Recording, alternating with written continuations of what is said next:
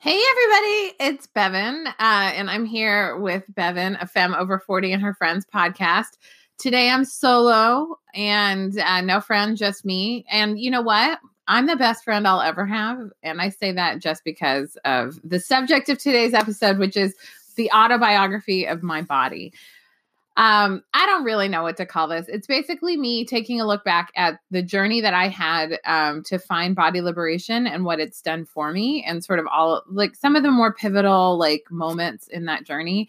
And I'm sharing it um, for a few reasons, primarily just for you, in case there's something in my story that helps for you to understand your story a little more clearly um, and see yourself um, in a way that maybe is a little more loving and has a little more compassion um, I know that I have truly discovered myself through other people's stories of themselves. I love autobiographies. Um, I was actually just uh, recommending the autobiography Valencia to um, one of my coaching clients who has a queer kid. And I was just like, because she was like wanting representation in movies. And I'm like, oh, it's like, it's definitely much better than it was 20 something years ago but um, also books are way better. like queer narratives um, and fat narratives and things uh, that kind of showed me who I was through other people's stories are so um, vital to my healing. And so I'm hoping that me sharing how I came to love my body as it is um, will help you love your body as it is and love yourself as you are because you are worthy of love exactly as you are. Um, and I think the autobiography of my body uh, begins with me being completely self loving. When I was a little baby, uh, I didn't know that I was supposed to hate my body. And so I loved everything about me. Uh, I don't remember it. I wish I could, but I bet when I first saw my feet, I was really excited about them and uh, delighted to discover my belly. Um, really non judgmental about my chubby thighs um, and totally neutral about like how I looked in a selfie other than how cute I was because you know actually not neutral at all totally and completely enamored with how I looked in a selfie. I know selfies didn't exist in 1979 when I was a little baby but um you know I mean I was born in 78 but I was only alive for a few days uh, in that year so 79 was really my first debut year um out here on earth. Um and so that was a real self-loving year for me. Uh, and then um, I, you know, among my first actual memories of life, um, literally among the first three things I remember, one of those things is that my body was a problem and that I was fat and um, that grown-ups around me um, didn't like my body um, and thought it was something that needed to be fixed. And um, I, th- the primary grown-ups that I would think of in when I think of like that specific memory is my mom and my dad's mom.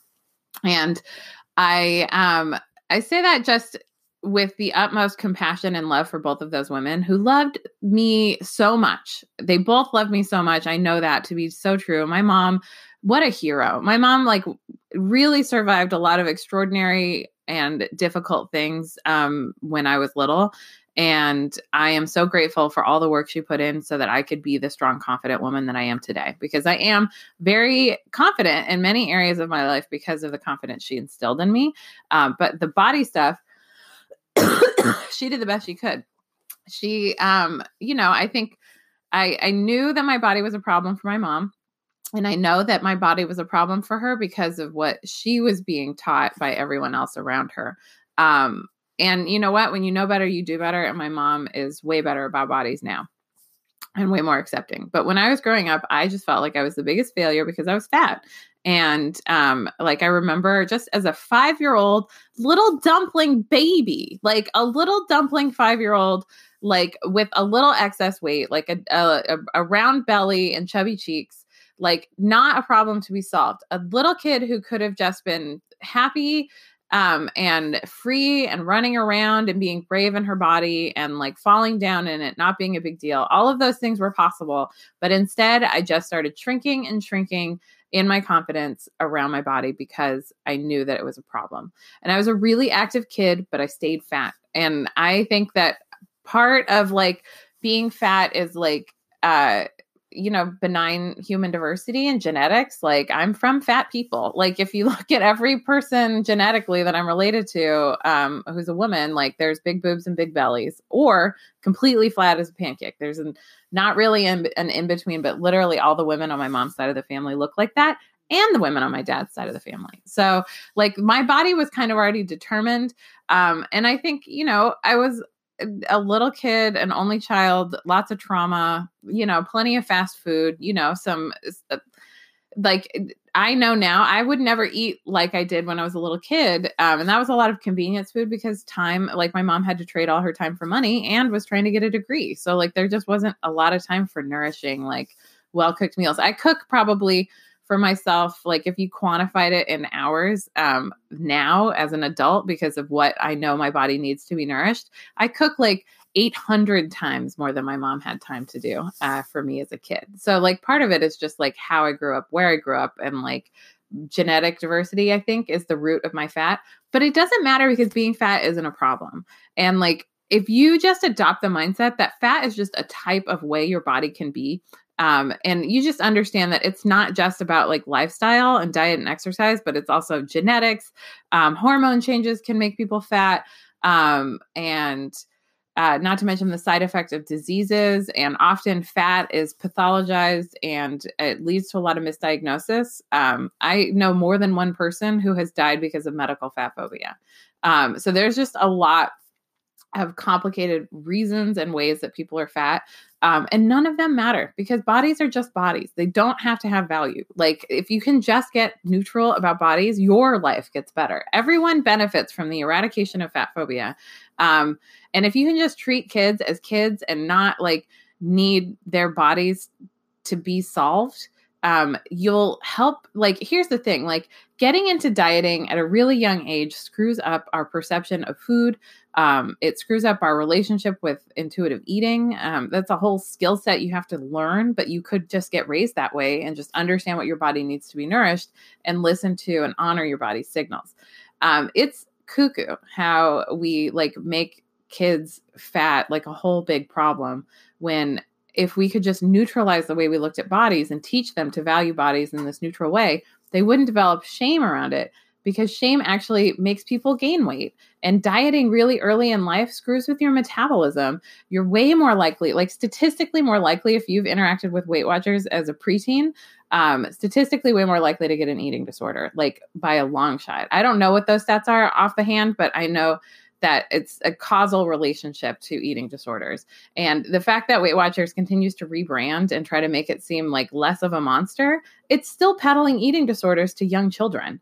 And like I, restricting eating that young is just not, a, I think, a good idea for mental health and um, how to exist in this society. But you know, I also think I believe really strongly in a health at every size approach. Like, you know, health at every size is um, eat what you need to nourish your body uh, and go outside and play with your friends, you know, and like everybody can be healthy at any size and it's just real basic. Um, anyway, I just really suffered without those things as, as a child. Um, I was bullied a lot about my weight by my peers. Um, kids at school like would constantly tease me about my weight. It was like the easy thing to to other me about. Um, and I changed elementary schools a lot. So I was always like the new kid in town. And like my self esteem just eroded and eroded. It was really sad. And like eventually I became my own worst bully. Like I just started bullying myself on the inside. I like my thought life was just constantly negative and constantly berating myself and tearing myself apart. Um, like by the time I was like a preteen, I was definitely like in constant self loathing. Dieting was so hard too because like I would it, like I got it. I was put in Weight Watchers when I was eight years old, um, and I remember like really like thinking the best, but then like completely failing at that diet because you know diets have a ninety five percent failure rate because most of the time when you're trying to lose weight, like you actually have another goal underneath weight loss. It's just that we live in a fat phobic society. And so a lot of things um, get stuffed under, oh, well, I just want to lose weight. Well, or because uh, you're going to get much better results the more specific you are about what you want. Um, and so, like, most of the time, it's like to be stronger or to have less joint pain or um, to like fit into my clothes. Like, there's a lot of reasons why you want, why you people have weight loss goals but like if you want a sustainable change in your life you have to get real specific about what you want and what's under all of that and a lot of times like weight loss just becomes that default thing uh, when really there's more specific uh, directives that will help you be more successful i think if you can measure things um, in different metrics than weight loss because like weight loss is you know some bodies are just going to fight it and that's okay too um, and also, there's no moral imperative to not be fat because bodies are just bodies. Um, and they're just going to be what they're going to be. And the more accepting we can be of body diversity and actual human diversity, the more people will just kind of settle into whatever weight they're meant to be. Because I think some of us have like a weight pendulum where we're like, because I always lose a lot of weight when I'm real sad. like if you see any period of time with like significant weight loss, there was significant depression and significant like um, personal growth probably that year. um, and like not in the fun way, in the misery way. Um, and so, you know, like, and so, and some people like this is why you're in a tangled hornet's nest every time you ask somebody, um, you know, or you t- you non-implement somebody on weight loss because a, a, lot of times weight loss is not for reasons that are super exciting. Um, but you know like people who are dieting and really obsessed with changing their bodies it's a literal obsession. Like you have to be completely obsessed with it to be successful. Um i think like long-term success or short-term successful short-term successful. Um but like that obsession bleeds into their conversation people will tell you if they're on intentional weight loss and then they'll open it up for you to talk about it but the the great rule of thumb in life is to never talk about somebody's body unless they bring it up and they openly consent to you talking about their body. Otherwise, it's totally not necessary and never your business. Um, but little kids like me, uh, openly judged for bodies. Um, open like the president's physical fitness test in uh, starting in middle school, maybe even starting in fifth grade. I don't know. I remember being like at the end of the mile um, and having them like close up the the mile test before I even finished my mile because I was so far behind everybody else. I wish they had had couch to 5K when I was in uh, elementary school and they could have taught me how to train for uh, a run. And also, I wish they had the rule that Fat Girls Hiking does, which I think really encourages more people to move, which is we go as slow as the slowest person in the group. Um, it's great. It makes everybody feel great. Um, you know, like it's totally fine to wait for everybody, and it's way more fun to do it with friends um, rather than this competitive environment where they're clocking your time and like I don't know. I just feel like there's just so many different approaches that could have been taken to me and exercise growing up. And I just see why. Like, I don't even use the term exercise, I use the term movement uh, to talk about aerobics and the things that I do for my body. Because exercise feels like a really punitive word that's about like targeting my body, which always felt like a failure. Like, it's a really shitty mind place to be where you literally feel like your body's a failure all the time. And I'm super grateful for the work that I did to uh, rewrite that narrative so that I didn't feel like a failure about my body all the time. Um, the uh, so another big factor in growing up and what was hard was um, a lot of like sort of mean girl trauma. Um, there was a lot of like making fun of me about my weight, but also making fun, and boys did it too, but like the girls were especially um, worse, I think um, there were these girls that were just mercilessly teasing me one day because I had all these hair accessories in my hair and they didn't match. Um, I was a fucking artist. Like, I wish I had a picture of that outfit. I bet I was killing it. Um, and these girls just tortured me about it and they were so mean and like and it wasn't just about the fat stuff it was also then about my style. And like i just didn't have any self-confidence to defiantly like you know keep expressing myself. I just kept trying to tone it down.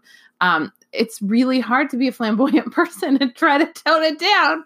Um it's re- it's like literally trying to crush like a giant elephant inside a box but like I basically just like tried to hide in plain sight in my clothes eventually. Like I remember in college I wore these green corduroy overalls thinking that they made me look small and hidden. And they did not. I looked fat and I looked fat and adorable in green corduroy, but like I definitely was still looking fat.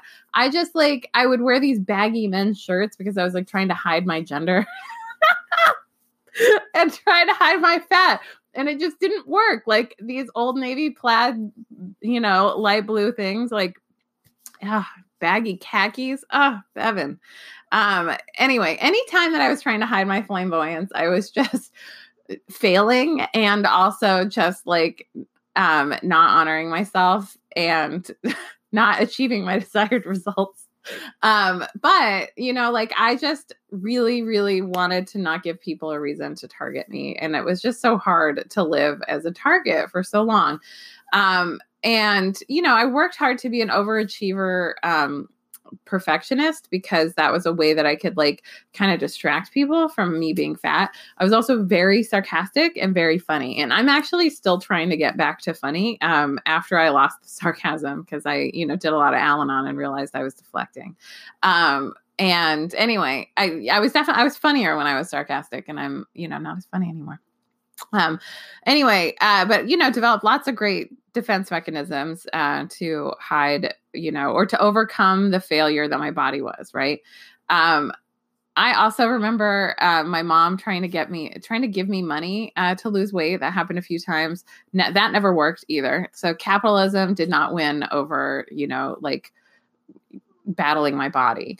Um, what else? Uh, oh, also, um, I remember being like 13 and just wearing these like um two like these sets like this top and this bottom that matched like that was a very common thing to have like a real matchy matchy like shorts and shirt combo um but like definitely loud 90s print um it was like orange maybe anyway i was killing it i looked amazing and i took no pride in that. You know what I mean? Like it was just like I remember just wearing it and like, you know, I would get excited about clothes, but like I would just be way more excited about the things that hid me.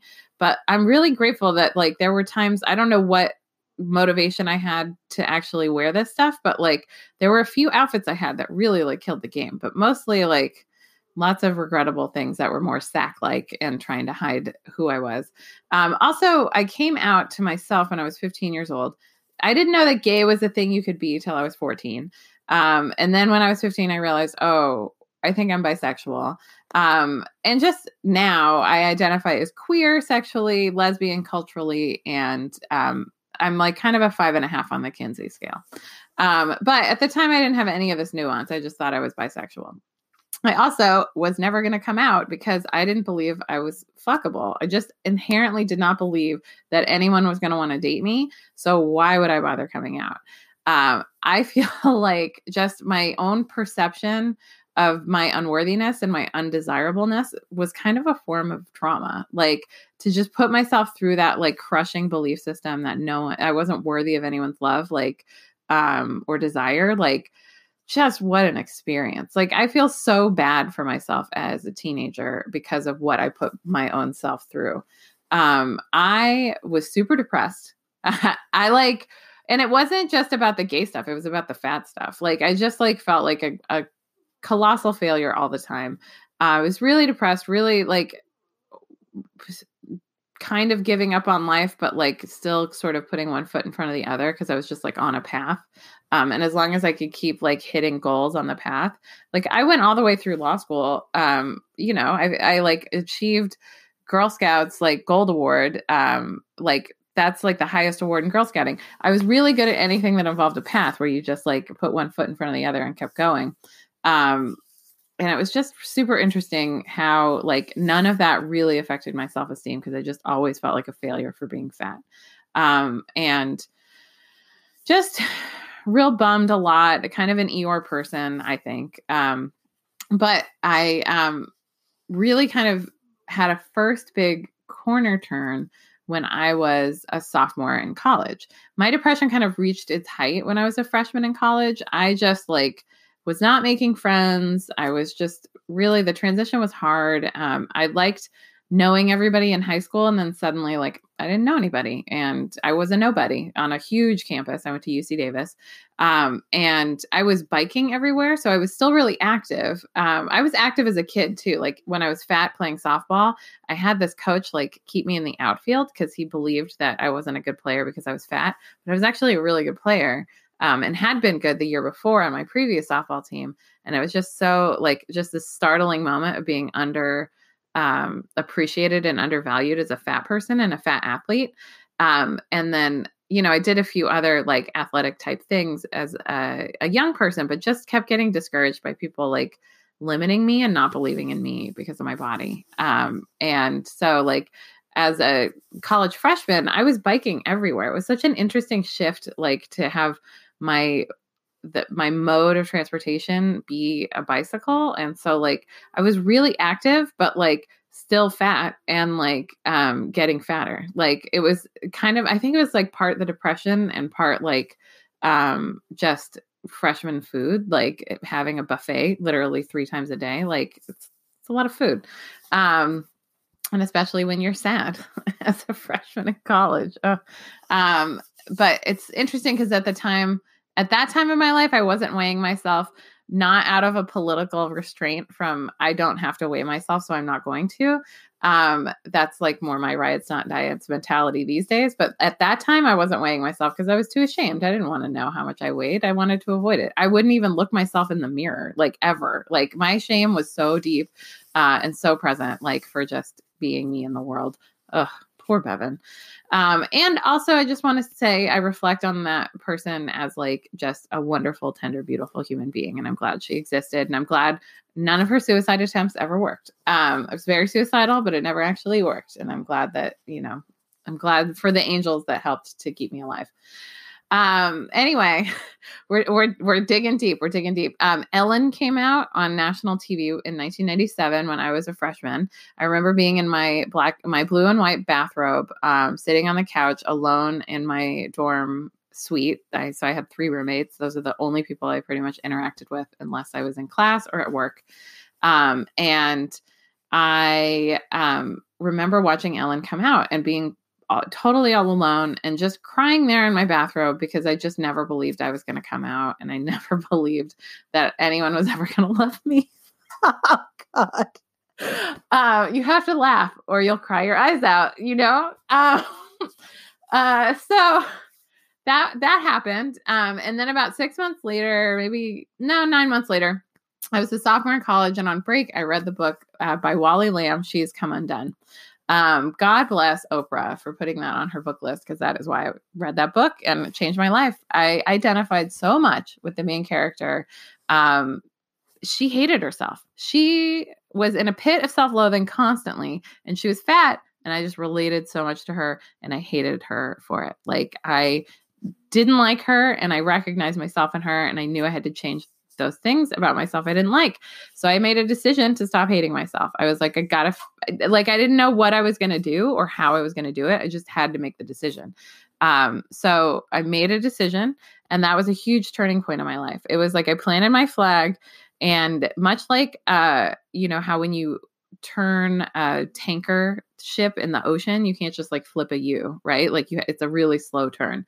Um, and then it takes a while to get up speed again that is what the process of starting to learn to love myself looked like. Um, I planted my flag, I made a U turn, and the next thing I did was start doing dance aerobics. Uh, dance aerobics has been an answer for me multiple times in my life.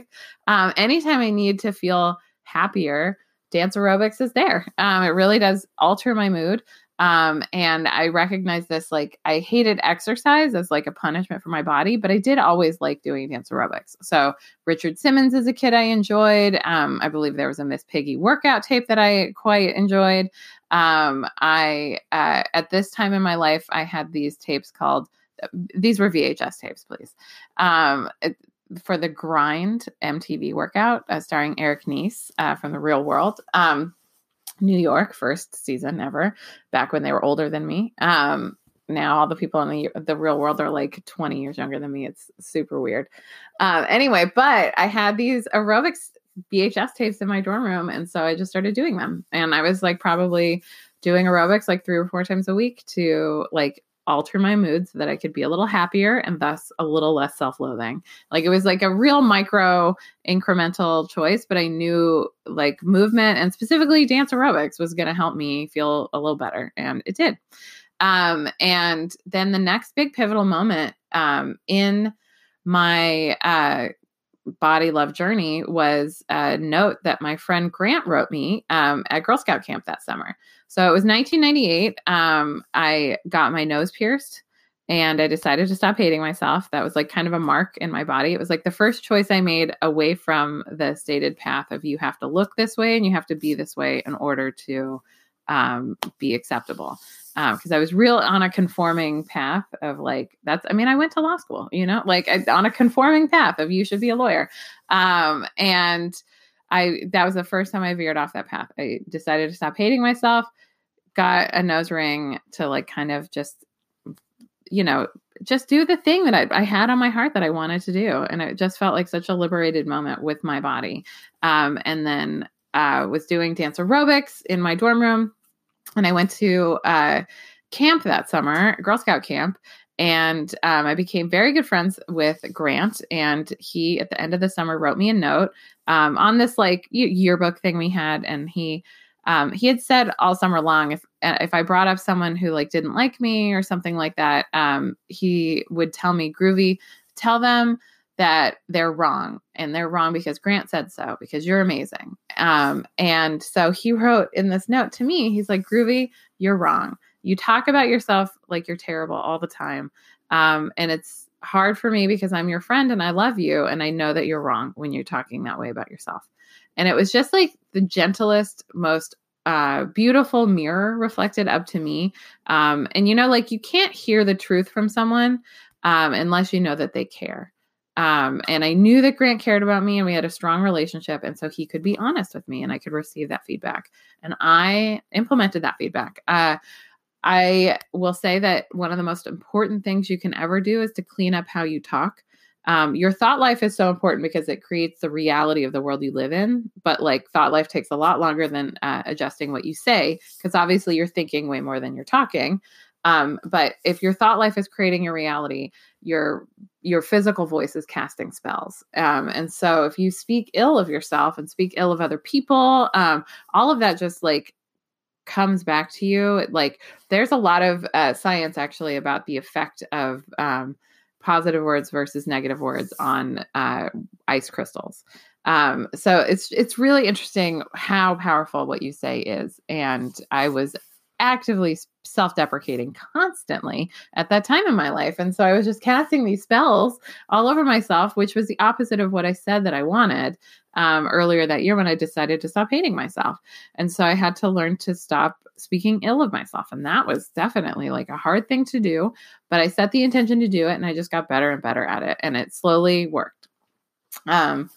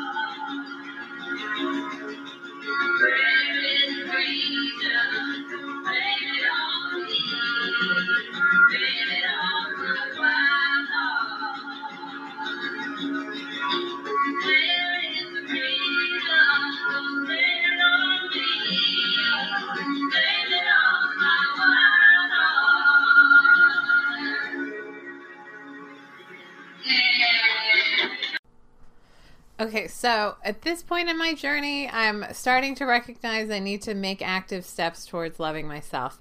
And then the goddess just kind of spilled me into what I like to call the right crowd. Um, when I moved to Philadelphia, I was um, in law school and I had been living in Camden, New Jersey, but realized Philadelphia was awesome and I loved the city and I needed to be there. And um, I started going to Dyke March organizing um, meetings, um, specifically uh, planning meetings for the Drag King contest, which was um, basically the major fundraiser for the Philly Dyke March. I do not know if that is still the case, but if it is, you should. It was a really fun time. I really enjoyed all of the years I participated in that, but that was like my entree into like drag king performance and um, gender performance and all of that. That whole community and like the people I knew who were in that, um, specifically uh, Christy and Becky, who had just moved from Columbus, Ohio, and were in a drag king troupe there. And so they brought the whole like drag culture. But this is pre YouTube, everybody. There were no drag tutorials on um, anything but like a, a self published drag king zine, you know? Like there were a few zines, and that's kind of how you learned how to be a drag uh, performer from somebody else um, who was willing to teach you and mentor you into creating your character and like everything you were doing on stage. It was so much fun. It was a really potent artistic space, and I found the people that I was around were very body positive and very um, fat affirming of me. They were like, "You're a babe," like period. It doesn't matter that you're fat or not. And it was also I was around other fat femmes who like just you know seeing yourself reflected in somebody else in a way that you haven't before is a very potent experience in accepting yourself and loving yourself. And from that like experience i just like kind of burst forth in enthusiasm towards um, figuring out like what was my gender and like who am I in this world? And like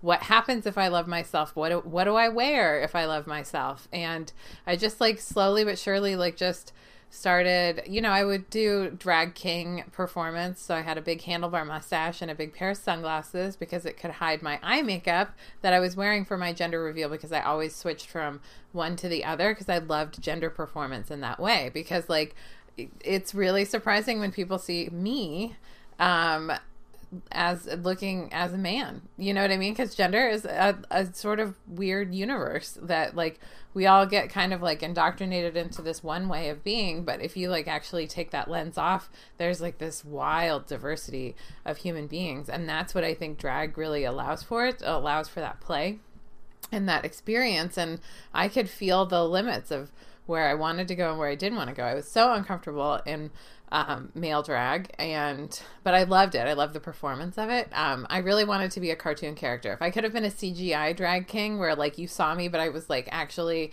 a cartoon version of me, that's what I want. Um, just like I want everyone to think I live in the North Pole, even though I I don't live in the actual North Pole. Um, but anyway, I like to be this cartoon version of my my gender, right? But on stage, I would also do this like femme performance, and that was amazing. I loved big eyelashes, still do. Um, loved big hair, still do. Um, you know, loved vintage style, still do. Like, um, a lot of myself sort of bloomed out of that um, caricature performance. Um, it would start out as like an idea or a thing I was playing with, like wearing lingerie as outfits on stage, uh, is so affirming and it looks really cute. And um, I really quite enjoyed my experience as like a drag performer, and then eventually I became.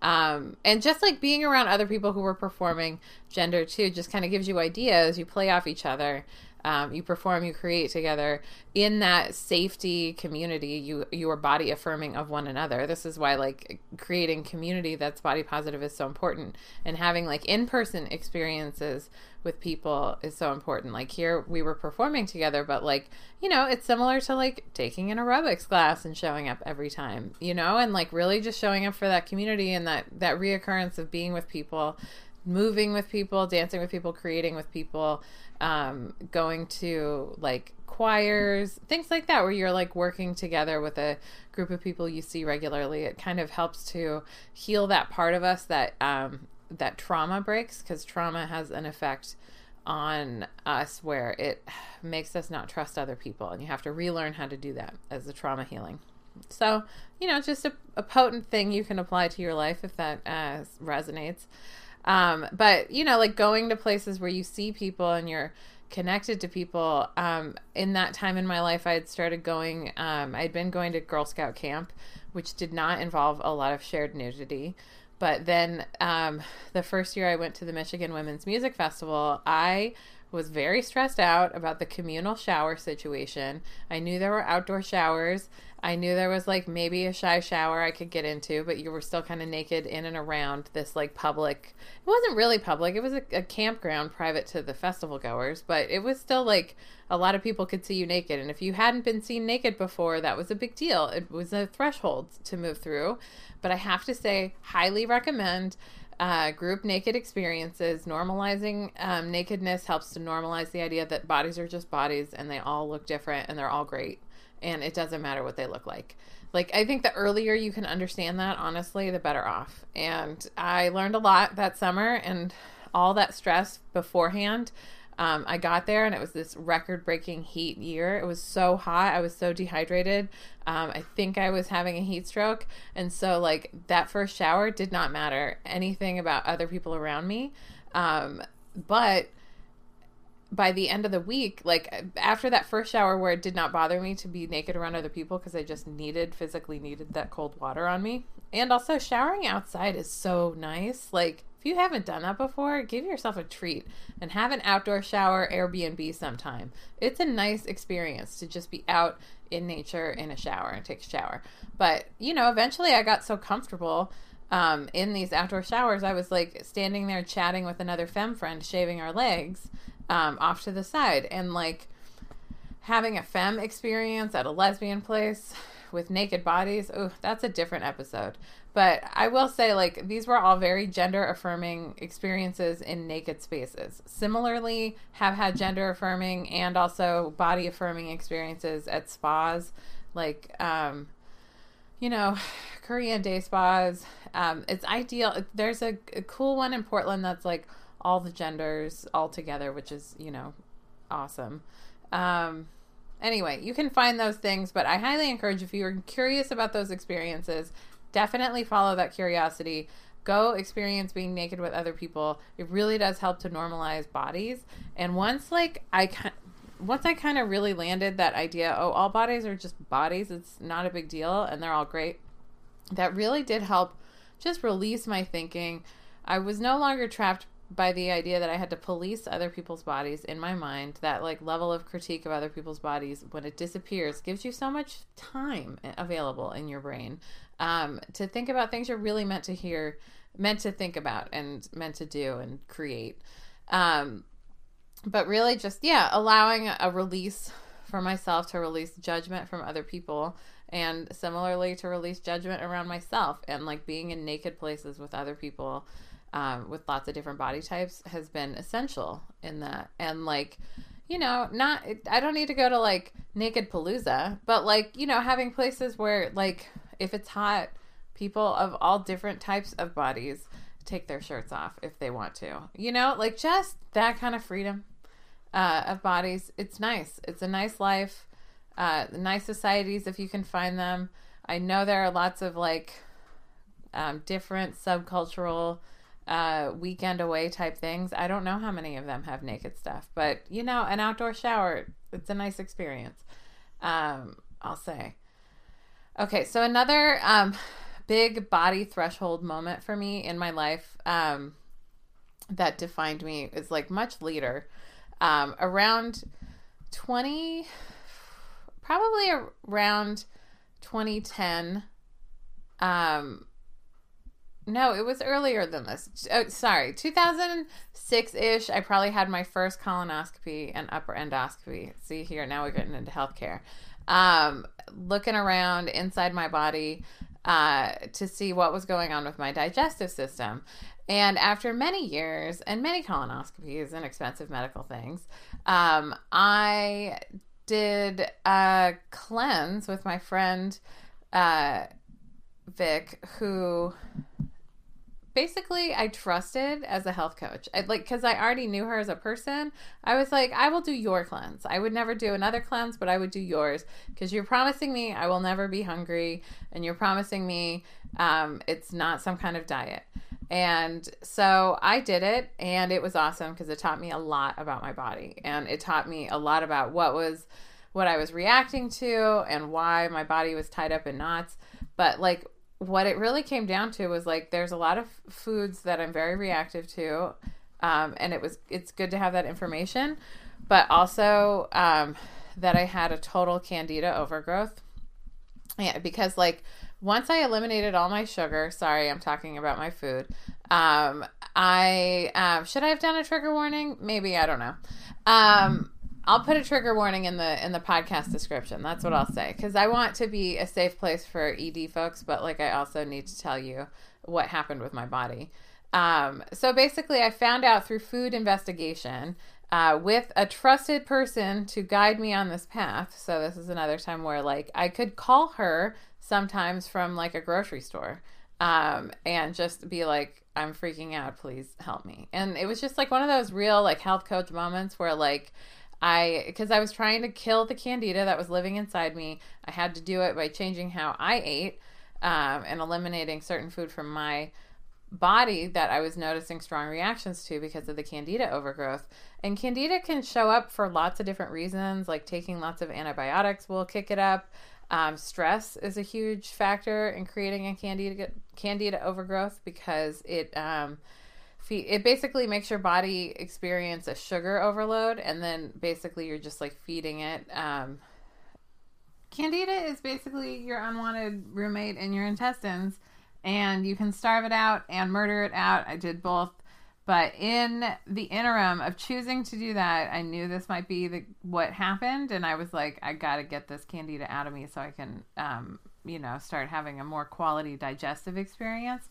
Um, I'll say this I knew where every single Starbucks in Manhattan was because I had to move around Manhattan for work and I always knew where I could go to the bathroom. So I wanted a different life and I d- made changes um, and how I intook food, and that resulted in weight change. And I will tell you, losing a whole bunch of weight uh, when you're a very fat positive person is a weird experience and I had to really apply all of my body positive stuff to the change in my weight and not value it. Um, and also, sometimes I looked cuter when I was fatter. Um, my boobs were bigger, you know? Like there were things that changed about my body and it was hard and weird.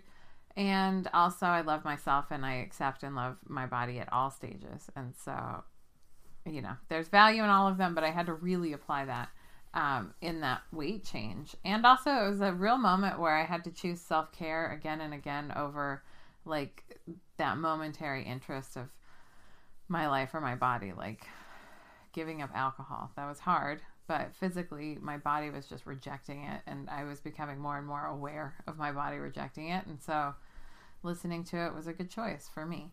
Um, but it resulted in changes in my body that were super rapid and I didn't anticipate them. And it was a, a real mind shift around my body when I became smaller.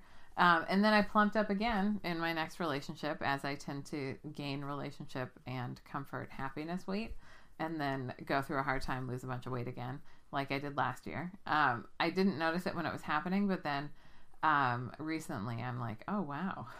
when I look at pictures of me a year ago, um, and I just like, you know, all that stress emotionally, like sometimes I just can't eat. Uh, or sometimes I do. And like, I also move around a lot. I don't know. But I just really uh, am excited for my body to be at the weight. I saw this meme recently and I posted it, I, but I just really want my body to be at the weight that it wants to be at when I'm at my happiest. And I just want to live my most joy filled life no matter what's going on.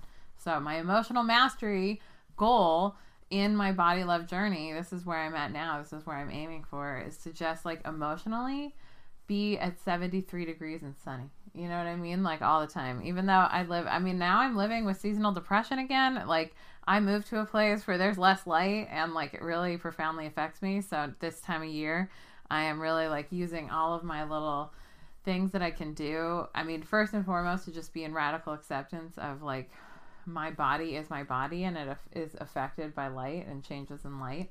Um, and also doing all the little things I know to do, like my UV solar therapy light.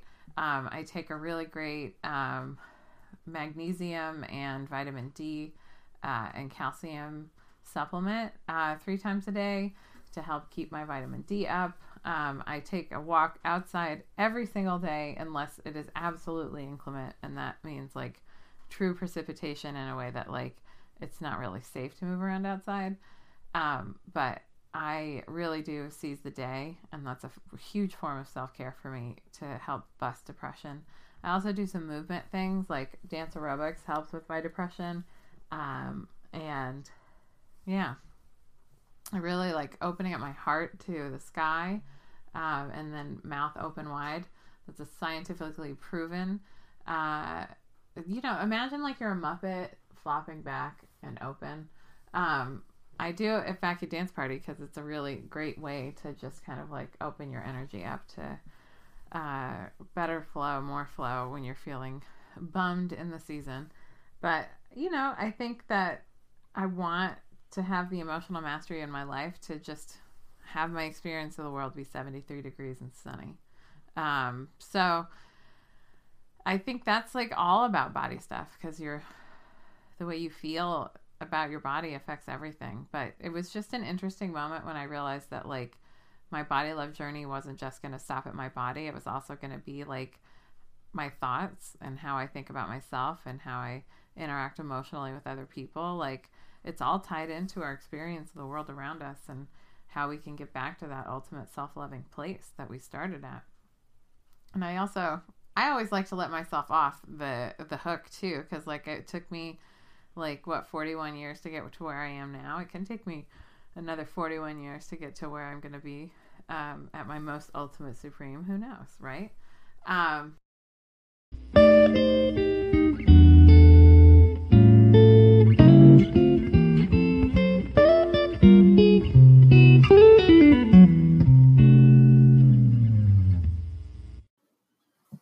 The very best way you can support this podcast is by joining my Patreon page. Patreon is a hybrid of crowdfunding and a membership support site. Basically, a great platform for people like me to create content for folks like you who value what we put out in the world on the larger scale, but then also with some specific member benefits.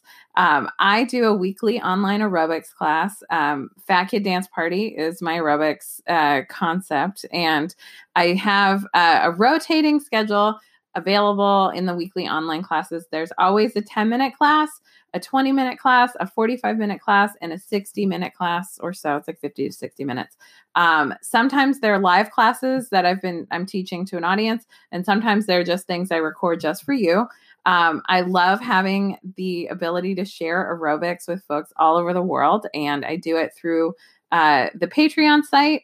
But I have Vimeo uploads, so that's uh, it's a video platform that's available worldwide, uh, and I love it for that. I also, um, just so you know what the aerobics are like, I really draw a lot of inspiration from Richard Simmons and Miss Piggy. So, like, if you can just kind of imagine that with like a lot of body liberation and positivity mindset stuff, uh, you know, jiggle it all up and throw some sparkles in and a cheer bow or two, and you got Fat Kid Dance Party aerobics. Um, also, at the $5 a month level, you get a special podcast of mini episodes just for you and some exclusive content. Um, so even if, you know, every dollar counts basically to making my work to help the world be safe uh, for people to love themselves, uh, every dollar helps. So whatever you can uh, do or connect, um, patreon.com slash FKDP, which stands for Fat Kid Dance Party. And this week we are celebrating new Fat Kid Dance Party regular. Skip Bacon, who joined uh, the Patreon, who was just on my podcast just two weeks ago. Um, and what a smart Capricorn she was to decide to hitch up uh, for movement. Super grateful to you, Skip, from Sacramento. I'm excited to come down and visit um, and see your comedic stylings when I get there. I'm also really interested in potential future passages for my body. Like, I think I've really weathered a lot with her. Um, I'm very grateful for what my body has carried me through. I'm grateful for my body for allowing me to be an aerobics instructor. It is a very weird trajectory in my life that I didn't anticipate and yet was always there waiting for me. Um, and my body is just amazing, and I'm kind of excited to see newer challenges, things I anticipate um, experiencing uh, our pre and postpartum body because at some point maybe I'll be pregnant. Still possible. I believe from the bottom of my soul that I am forever fertile as long as I want to be because I just like you know, I've heard that Abraham Sarah story enough times that I believe it to be true. And so I believe my fertility is forever. Um, and so I still think that I'll have a, a pre and postpartum experience, but I'm kind of excited to weather it from a new body positive perspective, which is that your body is literally always changing. So you were always going to change. And you just had a miracle happen inside you. And so you like marked a little time on your body because things changed.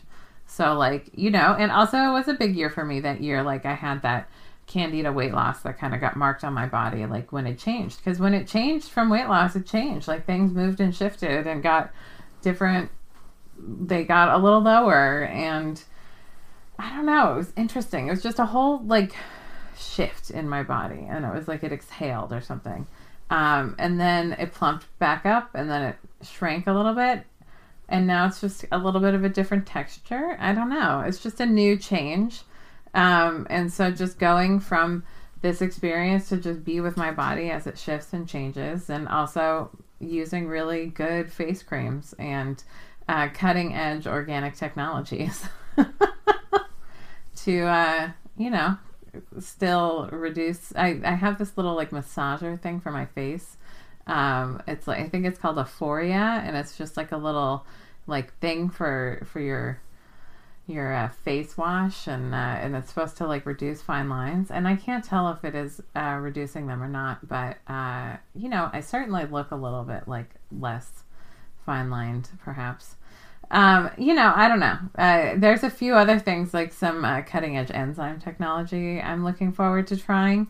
Um, and i just say this to you because i want to be fully transparent in my experience of my changing body. Because a lot of what I want this podcast to focus on, and I set this intention when I started, is like confronting internalized ageism, owning and loving a, a body at any stage of life, and like figuring out how to thrive no matter what, and how to have like this goddesses never age sort of attitude. Um, so, you know, this is my experience of it. Um, I hope some of this has resonated for you. Maybe uh, you're on a gender journey or a body love journey or uh, an internal thought love journey, a success journey, uh, busting outside of capitalism and succeeding anyway journey. Um, but wherever you are, it's super great. Uh, I'm glad to be on this with you. I'm glad uh, you're here with me. And I just want you to know you're worthy of love exactly as you are. And you don't have to be anywhere but exactly where you are right now and it's the perfect place to start. You're doing amazing, and I will talk to you next week. There's a hoe down there. There's a hoe down, down there. There's a hoe down, hoe down, hoe down there. There's a hoe, hoe down, down there. There's a hoe down there. There's a hoe down, hoe down, hoe down there.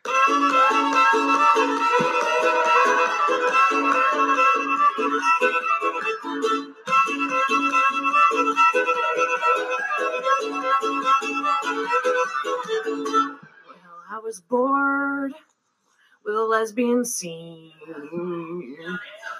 Told myself I gotta find another thing.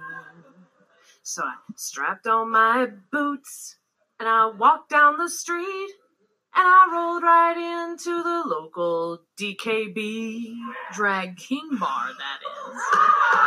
When I walked in, morning waiting, well, I thought I might be straight at the drag king bar last night. Some like me to look at boys, but when the girls are packing toys, I can dig that scene, alright. Across the bar, he played their guitar and mouth those words real sexy.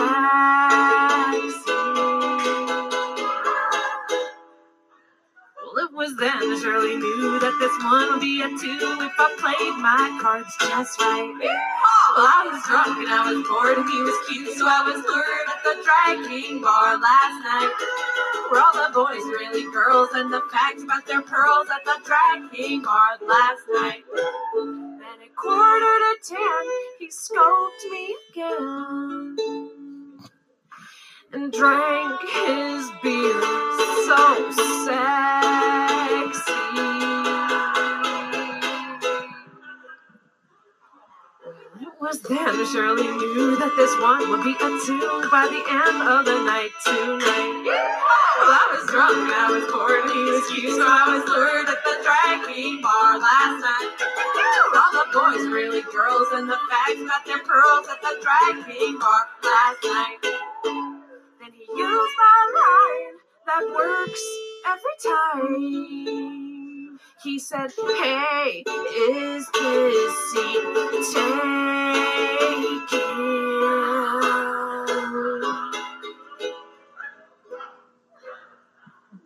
Well, I said no. He said, let's go. I said, where? I don't care. I'm a Scorpio. Take me home right now. I was drunk and I was bored and he was cute, so I was lured at the drag bar last night. All the boys, really girls, and the fags got their pearls at the drag king bar last night. Then a quarter to twelve, as I began to delve into that drag king last night.